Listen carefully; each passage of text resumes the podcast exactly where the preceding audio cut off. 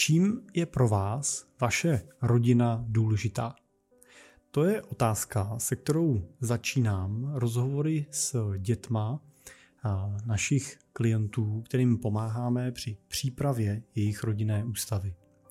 A pojďme se podívat na to, co jsou nejčastější odpovědi a co si z toho můžeme sami vzít. Moje jméno je Jiří Cimpel a jsem privátní investiční poradce a wealth manager v Cimpel a partneři, kde pomáháme našim klientům na jejich cestě k rentě. No a tu rentu jim pak taky pomáháme čerpat, tak aby jim nikdy nedošla.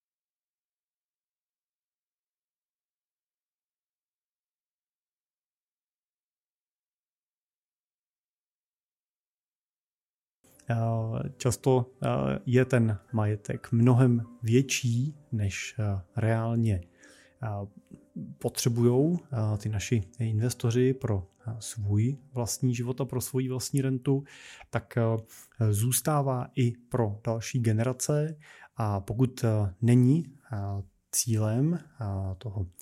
rentiera té rodiny ten majetek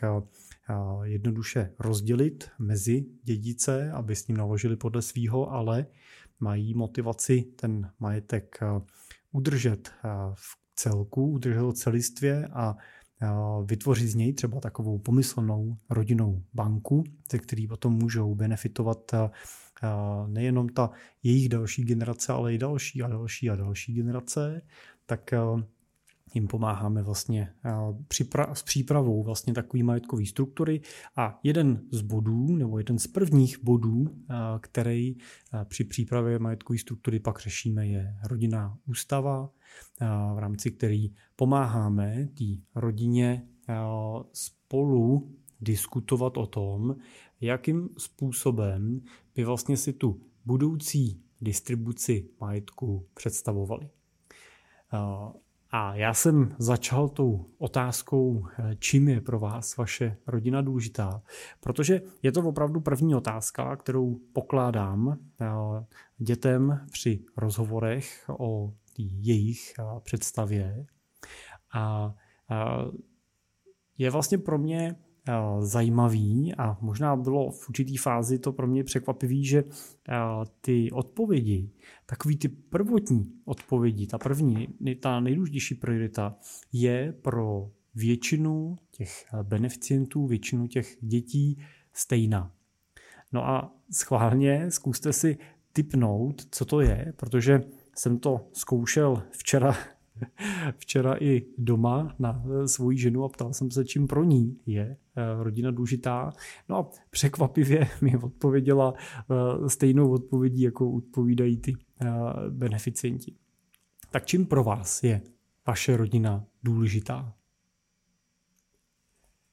Ta odpověď, kterou já dostávám jako první, tak je bezpečí je to bezpečí, eh, někdo mluví o záchranné síti, někdo mluví o bezpečném přístavu, o eh, místě, kam se může eh, vrátit, o lidech, kteří ho nebudou soudit a který ho podrží ve chvíli, kdy přijde nějaký problém. A já jsem si při této úvaze vzpomněl na to, co minulý rok eh, na naší klientské konferenci eh, řekla jedna eh, z manželek našich našeho klienta, která mluvila o tom, jak je pro ní těžký teď to aktuální období, kdy jí vylétají ty děti z toho hnízda, protože dosahují dospělosti, odchází někdo studovat, někdo už dostudoval, tak odchází pracovat, stěhují se a tak dál. A potkali se tam vlastně dvě takhle eh, eh, při večerním rautu eh, dvě manželky a spolu se bavila, sdíleli spolu tenhle, tuhle určitou míru frustrace a tenhle fázi toho svého životního cyklu, která prostě každýho rodiče jednou čeká. A a padla taková pěkná myšlenka, kdy právě ta druhá manželka na to reagovala říkala, No já jsem se naučila, že eh, pokud chci, aby se děti rádi vraceli a jezdili domů na náštěvy, na obědy a tak, tak eh, že musím eh, mlčet, ona teda to řekla no, důraznější, musím vyprat prádlo a dobře uvařit. Takže do ničeho nekecat, a, a udělat ten mama hotel a děti se pak rádi vrátí, protože samozřejmě v určitém věku už ty naši potomci nejsou úplně nastavený na to, že přijedou a my jim budeme mluvit do toho života a dávat ty moudré rady, ale je to prostě fáze života, ve který oni sami musí trošku hledat tu cestu a na nás je, na nás jako rodičích je čekat na tu příležitost nějakou pomocnou ruku podat a s radou nebo s pomocí přispěchat. Zase k tomu mám takovou čerstvou, čerstvý příklad nebo čerstvý příběh. Před pár dny mi vyprávěl jeden z našich klientů, že měl radost, když ho po nějakém čase kontaktovala jeho dcera a ptala se ho na, byla to e, konkrétní rada na dotaz, jak má řešit nějaký problém v pracovní smlouvě a on, vlastně to byla banalita, ale on sám byl vlastně hrozně rád, že se na ní obrátila s dotazem a že mohl vlastně přispěchat a přijít e, s nějakou, s nějakou radou nebo vložit do toho nějakou jeho vlastní zkušenost. Takže je důležité si uvědomit, že eh, tou důležitou hodnotou pro ty děti právě často je ta záchranná síť, ten pevný bod, ta jistota, kterou jako rodina přinášíme eh, a už to v tom dospělém věku nejsou ty eh, rady, poučky a typy do života, který přinášíme. Je potřeba ten vztah, vztah k dětem v čase měnit tak, jak se mění i ta jejich životní fáze. Prostě nemůžeme s nima mluvit stejně v pěti letech, v patnácti, a nebo v 25 nebo v 35. Každý ten věk vyžaduje trošičku jinou míru našeho rodičovského přístupu. Odpověděli jste si sami na tu otázku, čím je pro vás rodina důležitá a potkáváte se v tom pohledu rodin, se kterými třeba já se potkávám. Je to ta bezpečnost? Oni samozřejmě pokračují a tam už se pak liší ty další body, který uh, diskutujeme. Jo, ty, ty další specifika, který uh, pro koho rodina uh, co znamená, tak v těch dalších bodech už jsou uh, samozřejmě uh, v některých věcech odlišný, ale mě osobně zaujalo to, že tenhle bod je uh, takový pevný. Druhý takový můj pohled, který z těchto diskuzí s dětma těch rodičů, zakladatelů struktur a majetku, tak který vedeme, tak je to, že ty je vlastně to, že jsou věci, které v určitém věku už od vás ty děti berou jako složitě. No. Typicky prostě takový ty finanční rady, pohled na peníze, pohled na podnikání, tak je často hrozně těžký pro ty rodiče v této fázi otevírat, přicházet s tím za těma dětma, protože často prostě ty děti jsou v určitý fázi života v takový jako opozici vůči eh, rodičům. Eh, jsou eh, v takovém tom nastavení prostě tati nekecej mi do toho, já si to chci taky udělat po svým a, a možná to chci udělat nějak, aby prostě si ty pak byl třeba překvapený, že jsem něco dokázal, tak vlastně ti taky třeba nechci úplně všechno, všechno říkat a některé ty témata se otvírají složitě. Opravdu přichází určitý životní období, kdy ten rodič udělá nejlíp, když jim do toho života nemluví, když spíš naslouchá a reaguje až na to, co případně to, ty potomci řeknou, že chtějí, abyste reagovali a, a přináší tu pomocnou ruku v takových těch jednoduchých věcech. Jo, typicky prostě, když se vám dítě stěhuje, pomůžete mu se přestěhovat, když potřebuje uvařit, jak mu uvaříte, jo, když potřebuje vypadat, jak mu vyperete, jo, ne, nekomentujete, nekomentujete, že už by v těch 22 mohl si zajít to prádlo vypraty do veřejný prádelny a nemusel ho sušit 14 dní, než se dostane k vám domů, abyste mu tam prali a pak ho se v pytli zpátky. Tak to, to jsou věci, které oni ocenějí a ty moudra často neocenějí. Ale jsou otevřený tomu výst tu diskuzi napříč rodinou, třeba s nějakým vnějším takovým cizím elementem do té rodiny. To vídám velmi často, že v těch rozhovorech s dětma, když se potom zpětně vlastně bavíme retrospektivně s rodičema a vyhodnocujeme vlastně, nebo při přípravě rodinné ústavy si potřebujeme samozřejmě dát dohromady ty jednotlivé hlediska těch jednotlivých účastníků, co má rodičů a dětí, tak aby jsme našli ten společný průnik, na kterým se shodují, tak často vlastně eh, slyším potom od rodičů takový jako překvapivý reakce typu a o tomhle všem s váma jako mluvil? A tohle s váma jako sdílel? A to, o tomhle tom on se jako otevřel třeba v té diskuzi? A na tohle se ptal, toho zajímalo, jo, tak eh, je dobrý si uvědomit, že prostě eh, v určitý fázi života prostě ten třetí vnější prvek eh, má trošku jiný jako slovo, může mít i trošku jinou autoritu pro pro to dítě, než je třeba ten rodič a, a může to určitě pomoct. Jo, to, že si s tím dítětem promluví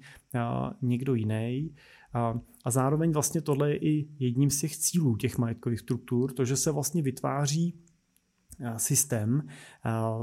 Principiálně se vytváří taková rodinná rada v rodině, kde se setkávají spolu na stejné úrovni rodiče a děti, v rámci který se vlastně společně potom řeší ta konkrétní zpráva daného majetku, který v té majetkové struktuře je vložený. To znamená majetek, který jste pro tu strukturu určili, vložili jste ho do ní jako majetek, který už má být zpravovaný tímhle tím společným rodinným způsobem, tak je ten majetek, o kterým vlastně potom ta rada diskutuje, na který dohlíží a, a který a, řídí a, a ze kterého případně potom ty jednotliví členové rodiny můžou benefitovat. A, a tam je zajímavý prvek to, že pokud těm dětem nabídnete nějaký aktuální benefit a ten stačí většinou malinký, to vídám velmi často i ve strukturách, který Eh, disponují majetkem třeba, spravujeme tam majetek ve stovkách milionů korun, tak eh, ty děti jsou často vychovávaný ke eh, skromnosti. A často skutečně jsou vlastně, a to není ani spokojený, ale často jsou nadšený z toho, když můžou získat systémově benefit v řádech desítek tisíc korun ročně, který jim v jejich fázi života pomůže ten život eh, žít trošku plnějš, šťastnějš, pomůže jim eh, třeba nakoupit, pořídit věci, které by si třeba jinak pořídit eh, nemohli v té fázi, ale zároveň to není tolik peněz, že by to ten jejich život jako zásadně měnilo, že by to jim to bralo třeba motivaci pracovat, ovlivňovalo to jejich hlediska na, na kariéru, na vzdělání a tak dále. Ale tenhle ten benefit, který oni mají prostor získat, jim dává celkem jednoznačně motivaci se v rámci těch rodinných rad setkávat. A to je vlastně fantastická příležitost, kdy můžete na úrovni jednou, dvakrát, třikrát, čtyřikrát za rok, to má každá rodina individuálně, je to individuální i vůči typu majetku a velikosti toho majetku, který se spravuje, tak vlastně na úrovni setkání rodinní rady my třeba jako poradci přinášíme data, no, přinášíme informace o tom, jak se v tom období posledním třeba jejich investicím dařilo. Někdo, kdo zastupuje třeba společnosti, často je to stále třeba ten rodič, ten zakladatel, tak zase interpretuje informace o tom, jak se dařilo společnostem, někdo, kdo třeba se stará v rodině o nemovitosti, což u řady těch investorů jsme my, někdy je to někdo pořád z rodiny, kdo ještě tu zodpovědnost má a stará se, tak reportuje třeba k nemovitostem. A ty děti za prvý se díky tomu učí dostávat tyhle informace, zpracovávat je a třeba číst ve výkazech, číst v hospodářských výsledovkách, učí se číst v investičních reportech, respektive učíme je číst v těch reportech, ale není to ve formátu a teď si tady pojďme sednout a teoreticky se buďme o něčem bavit, ale je to v tom formátu, kdy ukazujeme ty reporty, ukazujeme ty data a ukazujeme na tom, který ty jednotlivé čísla jsou důležitý. No a když to děláte třeba na kvartální bázi, tak většinou v horizontu těch toho roku, těch čtyř schůzek, ty děti se začnou orientovat samozřejmě velmi jako lépe, citelně lépe v těchto těch datech a reportech, než to bylo předtím. Zároveň v rámci rodinné rady, jako v rámci té společné zprávy, musíte taky dělat společně nějaké rozhodnutí. Musíte dělat rozhodnutí ohledně toho, jakým způsobem třeba budete reinvestovat výnosy, který portfolio vygenerovalo v hotovosti. Ať už jsou to dividendy ze společností, nebo jsou to dividendy z cených papírů, nebo výnosy z pronájmu a tak dál, tak vlastně rozhodujete o tom, jakým způsobem s těma těmi prostředkama naložíte. To znamená, můžete rozhodovat a diskutujete o tom, co vyplatíte což vám třeba jako rodičům dává prostor eh, k tomu eh, s těma dětma vlastně pracovat v té rovině a učit je, že nemůžu vyplatit všechny výnosy, pokud si, aby ten majetek dál rost, že eh, jsou věci, u kterých je potřeba počítat a plánovat, že budou nějaké budoucí investice, typicky třeba u nemovitostí nebo u firem a tak dál, na který musím držet nějakou rezervu a podobně. Takže vlastně tímhle jako praktickým příkladem učíte ty děti, jakým způsobem vlastně vy nad tím investičním a finančním plánováním vlastně přemýšlíte. Zároveň vám dává prostor tohle uskupení a tahle kombinace spolupráce k tomu, abyste třeba debatovali nad nějakou dobročinností, protože často v rodinách se potom část toho výnosu Eh, distribuuje směrem k nějaký charitě, k nějaký dobročinnosti, k dobročinným účelům. A to je zase něco, kde ty děti můžou hrát eh, velmi významnou roli, můžou se sami angažovat v tom, že vyberou nějakou třeba organizaci nebo nějaký účel, na který by ty prostředky se použily.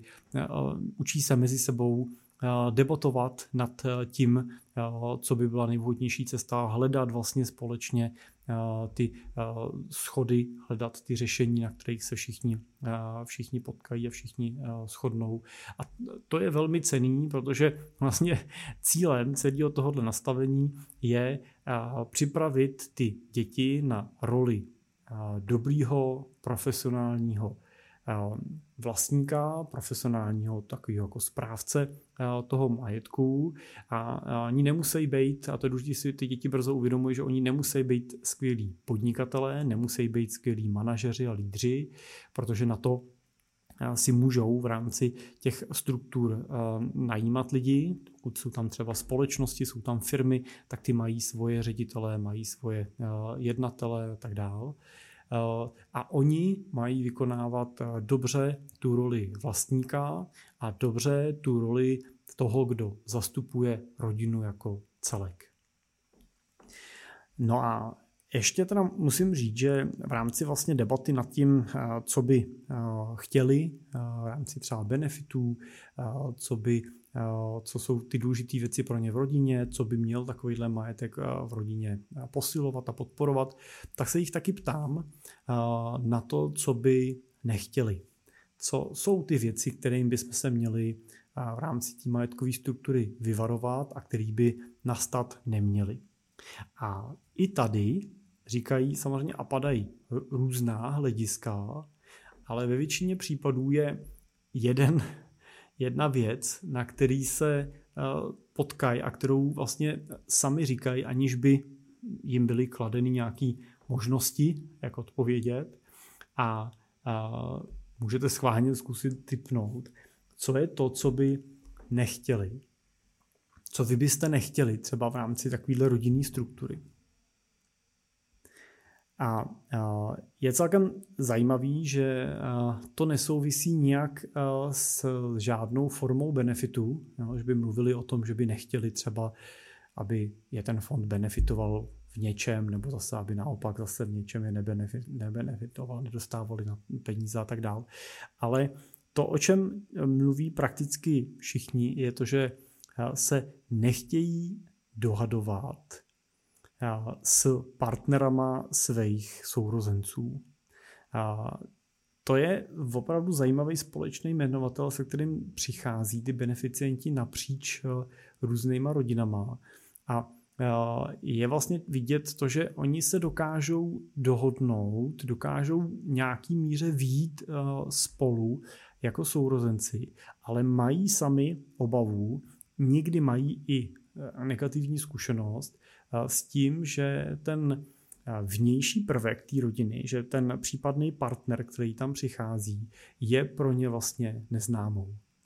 Je něčím, co pokud máte sourozence a vyrůstali jste s ním, tak se znáte většinou celý život. Samozřejmě, když je mladší, tak vás nezná tak, tak dlouho, ale máte spolu spoustu zážitků, máte spolu nějaký základní hodnotový žebříček, ale to samozřejmě nemusí platit u těch partnerů, kteří přichází z jiného prostředí. Tak to je takový jenom zajímavý hledisko, že skutečně v naprostý většině případů jsou to právě, právě ty fondy a ty statuty potom specifikují to, že těch rodinných rad a toho přímého rozhodování se účastní ta rodina nejužší, ta, ta pokryvní, pokryvní linie vlastně těch, těch zakladatelů. Zároveň ale je potřeba říct, že nelze vynechat ty partnery, nelze je úplně jako ignorovat a dělat, že tam nejsou. Třeba ve Spojených státech je naprosto běžný, že ty trustové struktury, struktury mají poradenský tým, který právě nastavený na to, že pracuje s těma partnerama, že je vtahuje do té rodiny, že je edukuje, když třeba přijde nový partner do rodiny, tak je, nebo většinou po svatbě, tak prochází nějakým takovým jako briefingem, často je to víkendová akce, kde dostanou takovou nalejvárnu toho poradenského týmu, jaký mají možnosti, co můžou, co nemůžou, co se bude dít, když, na co můžou čerpat, jak se můžou zapojovat a tak dále. A myslím si, že i v Čechách tohle samozřejmě potřeba by platilo, protože určitě nechcete vytvořit uh, situaci, kdy by měl ten beneficient mít nějaký jako tajnosti vůči tomu partnerovi. Takže většinou je i v těch rodinách definována ta, ta otevřenost. Ty partneři mají informace a je možné informovat, je tam ta Není tam postavená žádná čínská zeď mezi svěřenským fondem a tím partnerem. Ty partneři sami jsou možnýma beneficientama ve smyslu například třeba pokud fond má potenciál pokrývat třeba léče, lékařský výdaje na nějakou léčbu prostě při krizových situacích, tak je logický, že neřeknete, jo, to zaplatím tomu dítěti, ale nezaplatím tu léčbu jeho manželovi nebo manželce, protože samozřejmě toto dítě taky dramaticky zasáhne a ovlivní, pokud by měl ten partner mít zdravotní problémy, kterým se dá třeba předejít díky benefitu z fondu. Takže Není tam, čínská, eh, není tam čínská zeď, je tam otevřenost, oni se účastní uh, rodinných setkání, pokud třeba fond benefituje uh, rodinu v podobě toho, že mají společní akce, dovolený, tak jsou samozřejmě ty partneři vítaní, zvaní, je očekáváno, že se budou účastnit. Ale ne není většinou ta motivace je zapojit až do toho úplně nejjoušího prvku, do toho rozhodovacího faktoru na uh, úrovni rodinný rady. Tak, tak to bylo jenom pár takových mých uh, zkušeností eh, s tématem eh, rodinným, eh, s tématem třeba majetkových struktur. Doufám, že jste si z toho vzali něco, něco i pro sebe. Pokud třeba tohle téma řešíte, tak občas dostávám otázku, od jakého majetku má smysl vlastně takovou majetkovou strukturu připravovat. Ono to vlastně není až tak o majetku, protože jsou někdy situace, kdy je potřeba ta struktura vytvořit, i když ten majetek je malý, protože například eh, v rámci dědictví by eh, ten majetek dědil někdo, eh, kdo ho dědit nemá, ať už třeba kvůli finančním důvodům nebo jiným. A tou jedinou cestou nebo tou nejjednodušší cestou může být to předat přes nějakou takovouhle majetkovou strukturu. Ale pokud se bavíme skutečně o té majetkové struktuře, ve které ta rodina funguje v rámci rodinné rady, a ten majetek se nějakým klíčem dlouhodobě distribuuje, děcka se zapojují, tak ve většině případů takhle uvažujeme u majetku, řekněme v řádu, v řádech 100 milionů, Dá se asi uvažovat i do úrovně 100 milionů, ale zase by to mělo mít pak nějaký specifika, aby skutečně ten majetek měl prostor vlastně nějaký ty generace přežít, jo, aby to nebylo jenom ten formát toho, že vytvoříme složitou strukturu za spoustu peněz a ona vlastně nepřežije první generaci, protože ta, ten majetek vyčerpá a jakmile by se ty benefity štěpily mezi další generaci, kde je zase víc těch beneficientů, že každý dítě má třeba další svoje děti, tak už by docházelo k jeho citelné erozi a zmenšování. Takže ve většině případů se uvažuje v kategorii, v kategorii třeba 100 milionů a, a víc. Tak, tak to je asi dneska z mojí strany všechno. Pokud by to bylo téma, který řešíte, je pro vás aktuální, neváhejte se samozřejmě na nás obrátit. Můžete mi napsat na jiřizevináčcimpel.cz a potkáme se a probereme případně konkrétní možnosti. No a jinak díky za pozornost. Pokud máte nějaké dotazy, tak mě neváhejte napsat taky na ten e-mail, nebo můžete přes stránky podcastu www.cestalentiera.cz a já se budu těšit zase u dalšího dílu eh, brzo naslyšenou. thank you